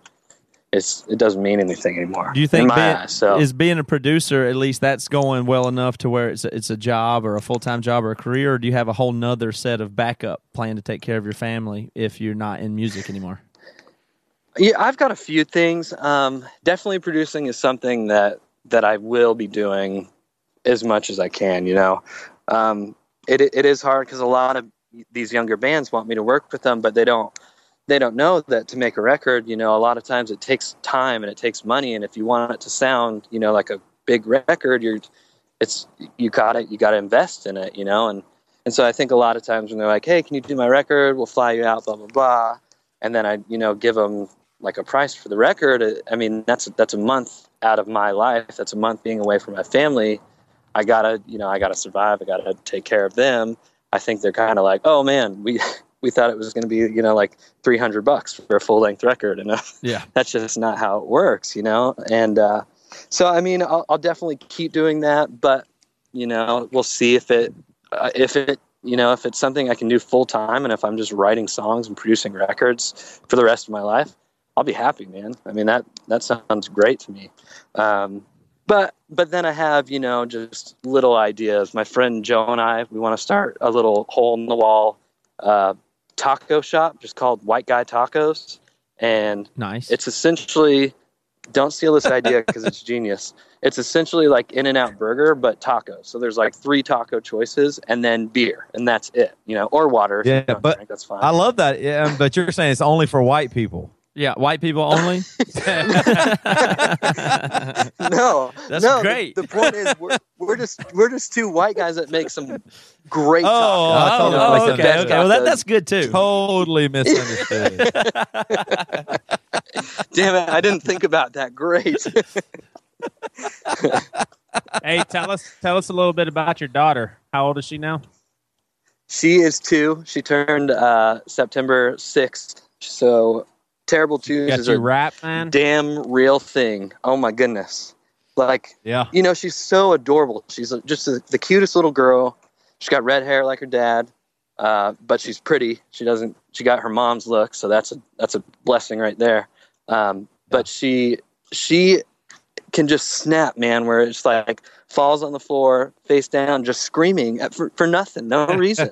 like we were just laughing and playing. What what's wrong now? And it's oh my goodness, it's it's been unreal. I bet you never thought that you would ha- you could have the potential of killing another human being once you had a daughter. You were just like, man, I would kill somebody that messed with her. Yeah, for sure. oh, easy, easy, hands down. I mean, wouldn't Yeah. even think twice. on, on a last note, you know that we actually one of our listeners uh, tweeted Ryan Adams because we actually talked a little bit of shit about him. Like we're not as huge of fans as you are. We Matt and I Matt and I aren't the biggest Ryan Adams fans, and we just we talked about that a little bit. And uh, Yep. one of our fans tweeted him, and he was like, "Man, that's that's probably the la- the least thing that Christians have said bad about me." so he didn't he didn't re- he didn't really totally appreciate it. But that leads me to my last question for you. Why'd you want to come on this podcast? You listen to this podcast, or what? What I mean, what about this podcast made you want to come on and hang out with us? Because it's been fun. Yeah, for sure. Yeah, it's it's been great, man. Uh, to be honest, I just I kept hearing about it, you know, and uh, Mike does a podcast as well, and and I started to kind of just listen to a couple, and I'm like, man, podcasts are really great, you know, and and I started to just kind of listen to them, and then uh, my good friend Jameson, he had told me that he was in contact with you guys, and and offered, you know. Hey, should I talk to him about the show? And I was, I was completely down. I was like, "Are you kidding me? I'd love to talk to those dudes." Um, and he told me that it was laid back and I could drink beer and you know if shit came out it wasn't going to be like a bad thing or if I said ass or damn or anything like that and I was like I'm sign me up I'm ready this sounds great it sounds like homies kicking it so so that is why I wanted to come on and hang out Oh, Yeah, that's well, that's great. awesome, man. Uh, I honestly really appreciate you being so open about everything. Like that, I really do appreciate that. Like you didn't, you took a lot of responsibility on yourself, and that's really cool. I, I mean, uh, and and overall, like I mean, I think that I really do believe when you take things in consideration, like when you step out of something and go, "Hey, here's my responsibility in the situation." I think that builds character. It makes your even everything you do in the future better. So right. really Toby's never you doing it. done that in his life. No, I, so that's learning he- something from you right now. Like seriously, like if, if if I was in the exact same situation, I would talk so much shit about Emery. I You promise talk you. shit about Evan all the time. Yeah, screw Devin, screw Matt. Josh sucks. Dave is the worst drummer. I would have said the worst possible stuff, and you're like pretty, honestly, pretty classy here. And so uh, that that's pretty cool, man. I, I appreciate you coming on and being so open and honest about that. Like that that had to be a little bit hard to say some of those things. So I, I think that's really cool. all right well well thank you man I mean anytime like anytime you guys want to have another podcast but we don't have to talk about serious stuff we just make jokes the whole time which would be a great podcast you know it would. Hey, do you, We do you could- have a favorite? we could do a Do you have a drinking favorite game football team? Uh, Yeah, of favorite course football I do. team? Of Who? course I do. It's the San Diego Chargers, and they follow me. Oh. yeah. Wow. Yep. I know. I'm I think I, right? I think Rivers Rivers is going to go down as for sure top ten quarterbacks that never won a Super Bowl. He's got to fall in that category. I mean, he's one of the best. you know, it's it's so hard, and that's part of it. You know, the only reason I'm actually a fan of them is because I was born there, and so it's you know I have to. That's my team. Yeah. Um, but goodness gracious, that quarterback makes me so mad. I mean, I mean, Yeah. the dr- running the draw play on every third and 18, it, it just doesn't work, man. It got you two yards every time. What are you doing? Like, get get a slant route to Keenan Allen. I mean, the dude's fast. He fumbles everything, Yep. but he'll probably catch Right. it, at least get a first down. I mean, goodness gracious. Not everybody can have Aaron Rodgers, baby. That's Not right. everybody can have Aaron Rodgers. Okay. All right. Yeah, that's what we should All right, do. well- The next podcast, we should watch football. Oh, that would, I actually think that would be an awesome podcast just to watch football, uh, uh, like two fans that are uh, Yep. of each team. You know what I mean? That would be such a fun podcast for sure. Maybe I'll do that. That's a great idea, Jesse. Anyway, thank you All so right, much that- for joining us, man. This was great for sure. Right on. Awesome, man. It was it was good to meet you guys. Good to talk to you. All right, Jesse Lawson. That was a uh, an interesting interview. I Yeah. thought. I thought it was. I didn't know what to expect. I have never listened Mm-hmm. to Sleeping with Sirens. That's Ye- not my style of music. Even though I It's kind of is your style of music. create it. You know what I think of when I think of I Jesse helped- Lawson? I helped create it. So after an interview like that, you know what we need? we need some truth. We need some reality, but not the damn news. I knew you. I knew that's where you thought I was Ooh, going. you almost have threw us off there. I thought you I were did. going I'm going to throw you off. Can we bring on a BC clubber? It was just the tone of voice. When, when you get that excited tone, I figure this is, must be the. I mean, you know, we can all tell. It's like when a dog has to use the Right. bathroom. His like, right, but- well- cadence change. You can tell. Well, here's why. Here's why I love the truth, and one of the truths that I love is our BC Club. I mean, they make everything amazing. They support us. Mm-hmm. They're why we're able to do this. So we want to bring one of our own, one of our kin, one of our blood, one of our family onto this podcast. Here they come. Let's start it, Matt. Let's start it. here we go. So we have uh, Taylor. He is our uh, BC Club director. And right now we also have Paul Edgar, and that's Thomaston, Georgia. Is that how you say it? Yeah, just middle of nowhere, butt crack of Georgia. Sweet. Pronounce it any of those ways. What's the biggest city it's closest to? Uh, well, I'm like, I'm like 45 minutes from Atlanta, south of Atlanta. Gotcha. Okay. So, Your little Yeah. Skype profile picture looks like a baby, man. How old are you? Oh, I've probably never changed that picture since I started Skype. I'm, I'm 24 now, but that picture is probably from like I don't know when I was like 16. I don't even- 16. I don't even know what the picture is. What is it a picture of? It just it's you with your glasses, kind of looking off to the right, and you got a black hoodie, and it looks like you think you're badass. oh yeah, that was when I listened to like The Question by Emery a lot. you can see I have swoopy hair and I'm wearing a hoodie and like emo glasses. Yeah. were you wearing Were you wearing girl jeans or girl pants? I never went full on girl. There wasn't a, like I didn't understand how dudes did that. Did anybody? Matt, Matt, and Toby never did that, did they? Yes, sir. They Uh, certainly yeah. did. No way. did, I wore like skinny jeans, but I always bought them from the male section. No, I'll never forget when they came and they hung out in Charleston, and they're just like, "Yeah, man, we've been buying girl pants," and you know, I was kind of, I was kind of at a very susceptible part of life, and I was like, "Huh, I mean, it does look kind of cool. I mean, should I go get girl pants?" But I never went to go get girl pants. So, yeah, I'll- I'll I prob- think you did the right thing. I'll probably get in trouble for saying this, but if you go back to the very first video on you on Emery's YouTube channel, there's a uh, a video of Matt how he uh, how he used to dress. So, are you serious? yeah, I he, he wore the. Uh, I remember he wore like the studded belt, which I always Mhm. thought was a, a weird, Yep. a weird thing. You'll Yeah. see it. I'm sorry, Matt.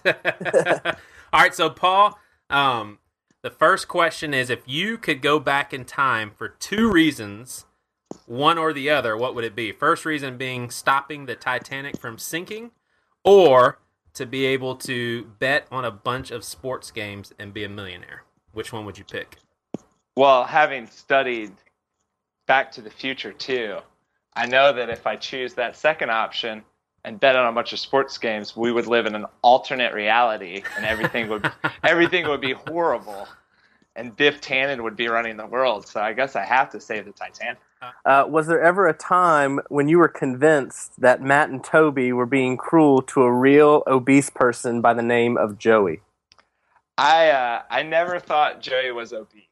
I, I think I think they've been. It's a tricky question though, the way it's worded, because they've been very cruel to Joey over the years. but Well- uh, What's funny, man, is we've actually met people on the road that seriously said, "Man, we were looking around for this big fat dude." And then we were disappointed when we didn't see one because we were like, "Oh, Joey didn't make it," and I was like, "I'm Joey." yeah, well, I was at the uh, I was at the Atlanta show when you were dying. oh, And, were you uh, really? Yeah, I was there, and somebody in the crowd, like when y'all were getting set up, was like, "Where's the fat one?" Dude, you said- ser- you seriously were at a living room show literally an hour before I went to hell and back, man. That was like well, such I a know, bad man. night.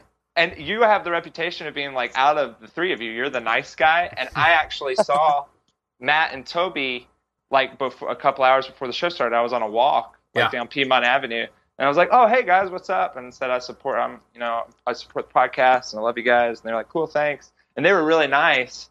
And then I saw you later before the show. I didn't know anything like Yeah. about you being sick and stuff. Yeah. I was like, "Oh, hey Joe," you're like, "Hey man," and you just kept walking, like, and I was like, "Wow, Joey's a jerk." And then, like, we went. I was like, "It's so backwards on the podcast. He comes off as the nice guy, but That's Toby and Matt were super nice. And Joey was a jerk." And then we went inside, and everyone was like, "Yeah, Joey's like dying. He has several kidney stones, and his body's falling apart." And then I was like, "Oh, that makes sense." That's great, man. Hey, man, it is awesome talking to you. Awesome getting to know folks that are on in the BC Club, man. Why, uh, why do you give us money, dude?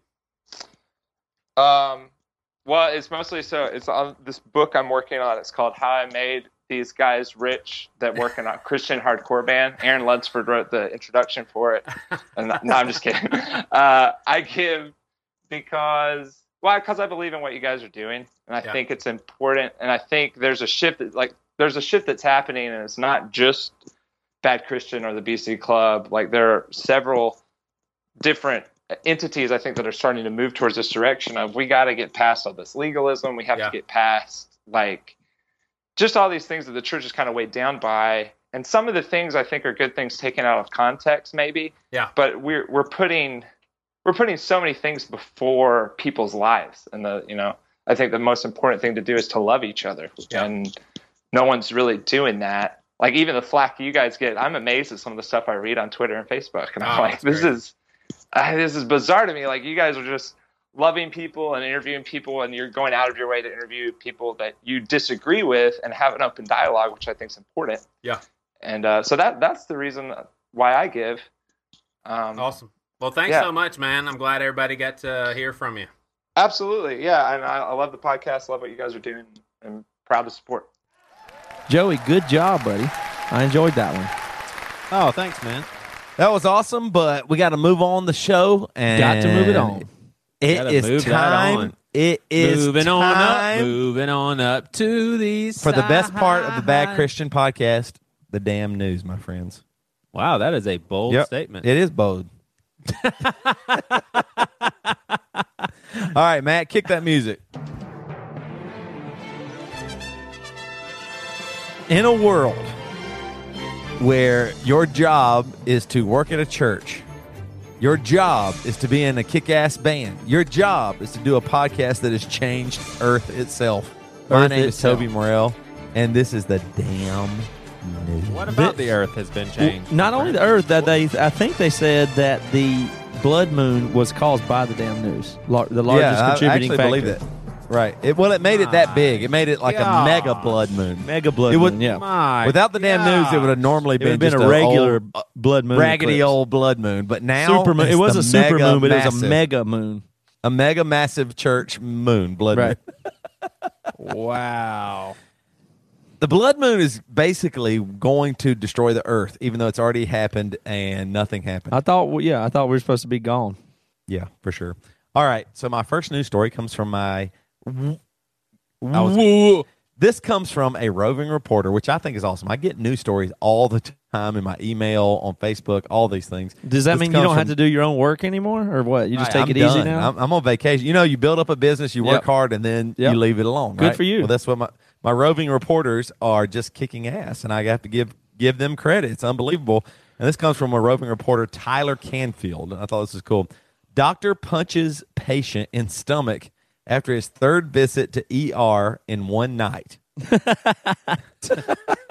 I've always wondered, That's do you get good. mad at people just complaining, like fake complaining? Where this comes from Japan today in Tokyo. Doctors are generally regarded more highly by society than the rest of us, and rightly so. They bring us into the world and sometimes guide us uh, out of it. But of course, doctors are just people too, and they're prone to the same vices and character flaws that some people have. Yeah. Um, for example, one MD at a hospital in Aomori Prefecture let his short temper show recently when he punched a patient in the gut during a late night visit. Although the details have only recently come to light, the incident is reported to have occurred one night in early August this year. About midnight one evening, a male patient entered Mutsu City General Hospital in Aomori, uh, complaining of a pain in his elbow. He was promptly examined by a doctor and sent home, only to return at 1:30 a.m. This time arriving by ambulance, telling the hospital staff he had another pain. This time in his abdomen. Again, the man was checked over and sent on his way, but only two and a half hours later, another ambulance drove up to the hospital with the same man sitting in the back. Clearly, the sight of this frequent visitor was too much for the doctor to bear. However, upon noticing the patient sitting in yet another cubicle, the doctor stepped in and suddenly struck a blow to the man's midsection. Luckily, medical staff were on the scene to, in rec- record time and quickly determined that there was no injury as a result of the blow. Uh, readers of the news were supportive of the doctor, saying that that's forgivable, no problem, innocent, good for him. And the hospital also cited for the doctor mainly because after the patient sobered up, his assailant apologized and acknowledged the error of his ways. So I do understand this. Here, here's one thing that I want to talk to you guys about. Okay, talk I do us. believe, and I don't, I don't know if this is going to take the rest of the news or not, but I Whoa, think, I one think- news story? I think Praise that we are all subs- I do think we're all susceptible to news stories and being kind of taking the higher than thou attitude that oh my gosh this doctor is just the worst. This guy mm-hmm. comes in no matter what he's doing he's just a terrible person. And honestly i think that now in this in this digital age where you can capture anything online or on camera that we literally all immediately jump to that doctor's terrible Yeah. or that patient is terrible whichever one. You you can choose a side if you want. But don't, don't you think that we overreact too quickly that this person is just awful it, it, it kind of encompasses their entire humanity and everything that in this one moment this doctor who might have worked 12 hours and all of a sudden this guy's back again and he's trying to get back to the person with an open wound Yeah. you know in the emergency like don't, don't you think that's just absurd that we we can take that quick attitude to, oh man this person's horrible Yeah, but we mm-hmm. do that with everything. We read we read about Judas in the Bible and we think, oh, he's the worst guy, where we would have potentially True. the same thing. So yeah, I think we do that with every single. so actually you don't think judas was that bad Uh, there's a very good possibility that if we hung out with Judas, we would have been like, oh yeah, he was. I've always thought Judas had to be the coolest one. Like he was messed up, but he had to be pretty fun. But the, I guess the only thing about that money. is apparently, yeah, he was always stealing. So Well, I mean, this is yeah, it's just one action by this doctor, but it's a pretty bad one as far as doctors go. I mean, their oath and everything, their main thing, as they say, is to do no harm, and this is like an in- Right. volitional, harmful action toward another person. It's, it's very, Yeah, very counter. But are you that offended by it right now? Like, No. like are, are you I mean, it's probably not actually, the best doctor, though. You know what I mean? Like, you would be surprised if your doctor, Doctor Right. Clifford, did that. You don't think that's in his character. So it's in this doctor's character to behave that way. Maybe he's one of the doctors that may may ought not be a doctor, but I don't think you. I mean, there's plenty of people that are not doctors that would react that way, and you wouldn't think anything of it. Really, it's not that crazy uh, of an action. You That's know, a great point. I, but I definitely think the the doctor profession is a tough one because you you can't like being a pastor, Joey. it, it, You probably can't does have some parallels to pastor for sure. you can't expect anyone to do their job perfectly, and yet if you don't Right. do your job perfectly as a doctor, you're screwed. That's man. right. Right. I mean, you are screwed. You cannot make a mistake. Right. I mean, you just can't without without being seen as a very horrible Right. person. All right, one last news story then. I thought this was good, and it was also from another roving reporter, Andreas. Uh, I'm sorry, Joy Andreas. Uh, marijuana bundle falls from sky, slams into family's carport. Wow. okay. KUTV is reporting that Maya Donnelly awoke to the, what sounded like thunder in the early morning, but dismissed it as a typical monsoon storm and went back to sleep. Later that morning, uh, she looked in the carport at her home in Nogales near the U.S. Mexico border and saw pieces of wood on the ground. She found a bulky bundle wrapped in a black plastic. Inside was roughly 26 pounds of marijuana, a package that authorities say was worth $10,000. It's all right on top of the dog's house, Donnelly said. it just made perfect it just made a perfectly round hole through our carport. Living near the border, Donnelly said she assumed the object was drugs, and she immediately, her and her husband immediately called 911. Um, Nogales Police Chief Derek Anderson said it's the first time in his three year tenure that he's ever seen a load of drugs hit the building. Someone definitely made a mistake, and who knows what the outcome of that mistake might be for them, hmm. Anderson said. So basically, here's my question What's your question? ten thousand dollars worth. Okay, you wake up in the morning and there is something that is worth a lot of money in your garage. Do you call the cops? Yeah, I like that question. Maybe it's not marijuana. Maybe it's a something crazy like what I don't know. But just this is marijuana, so obviously it seems a little scary. But you do that, Well, I think you know, especially in. It, I mean, the Lord provides, my friend. right? Right? Something If fell you- from the right- sky. Right, like it, well, you found it on your doorstep, and it, you know you found some money out by your doorstep or whatever. Let's say you'd say, "Man, I just we've been a hard time." Yeah. What if it would have been ten thousand dollars cash? Would you Yeah. have called the cops? I mean, the, here's the thing: you would have to be worried about drugs, drug trafficking. If you've ever seen any Right. movies about anything like that, whether it's the money or the drugs, No Country for Old Men, Simple Plan, etc. You don't Right. want to get involved if you think the money or the thing, the item is drugs. So in those cases, you're got to be smart to not try to keep it, hold on to it, take it, get anything from it. But if you took it to a more innocuous thing, like let's just say it was a like five really really nice Louis Vuitton bags. Now, maybe you just maybe you just would keep them. Maybe you'd sell them on eBay, something like Right. that. What if it was Yeah, just like exactly the, the right. nicest home entertainment system landed right in your garage? Yeah. You might want to hold What on if to like? Yeah, what if it would have been a trampoline for my kids? Right. I mean, seriously, you're right, man. That's a great If it's point. drugs, I don't. gotta get rid of it. Yeah, right. But there's certain things you wouldn't get rid of. You're like, ah, who? Oh my gosh, you know that's what. It, what if it would have been Delta Airlines peanuts?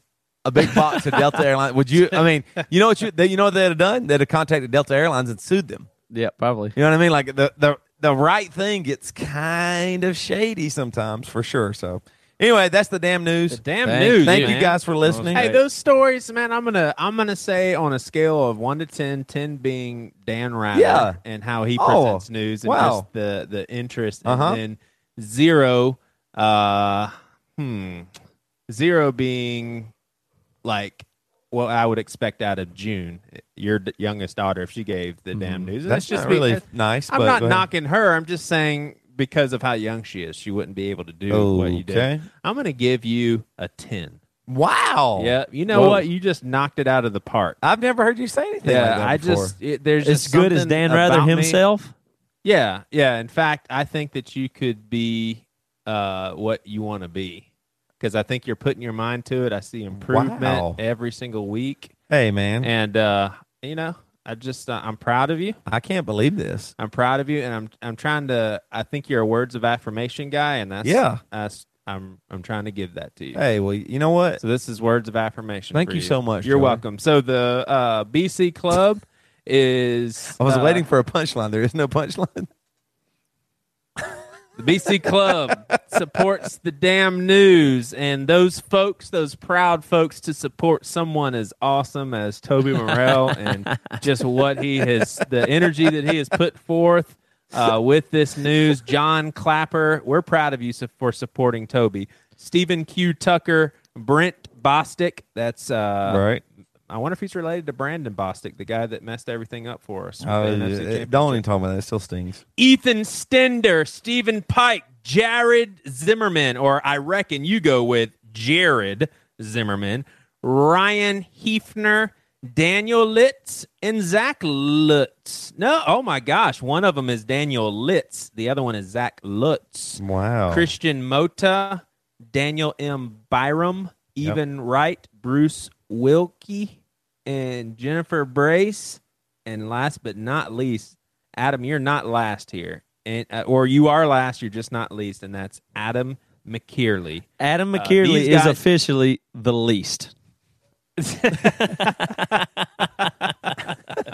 you are, in fact, the least. what would that even mean in that context? You're the least. Yeah. You're first, but you are the least. You're the, you're Your the name least is right in the middle, beings. but trust me, you are the least. Adam, I don't believe that for a second. So these guys have gone to badchristian.com slash contribute. They are just wonderful people that want to give their money and, and just throw it in the wind. So Yep. thank you for throwing your money in the wind. And uh, yeah, so That- my off. wife just walked in. She had to throw away apparently some uh, recycling. More Jess, do recycling you want to during say the podcast. Dur- during our podcast, which helps pay our bills and everything, these BC clubbers. You have anything you want to say? yeah, you whore. Hey, Do you hear her laughing? There's something wrong with our wives. They think being called a whore is funny. Yeah. Priscilla sucks. She's actually a racist. Jessica just Jessica doubled over when I called her a whore. She thought it was so funny. Yeah, everybody did. Great. Cool. Matt, Yes, sir. I just want I don't think you even knew this. When Joey and I left, you know, we just did the live B- mm-hmm. BC podcast and it was pretty amazing. Honestly, these BC live podcasts are getting crazier and crazier. Check it out. We'll be coming back again soon. But Joey and I were leaving the airport or, or leaving Chicago, getting ready to fly home back to Charleston. Joey got stopped at security. No way. Yeah, he, you know, he did his hands and everything, and then they started. They found actually found 200 pounds of crack. Oh no.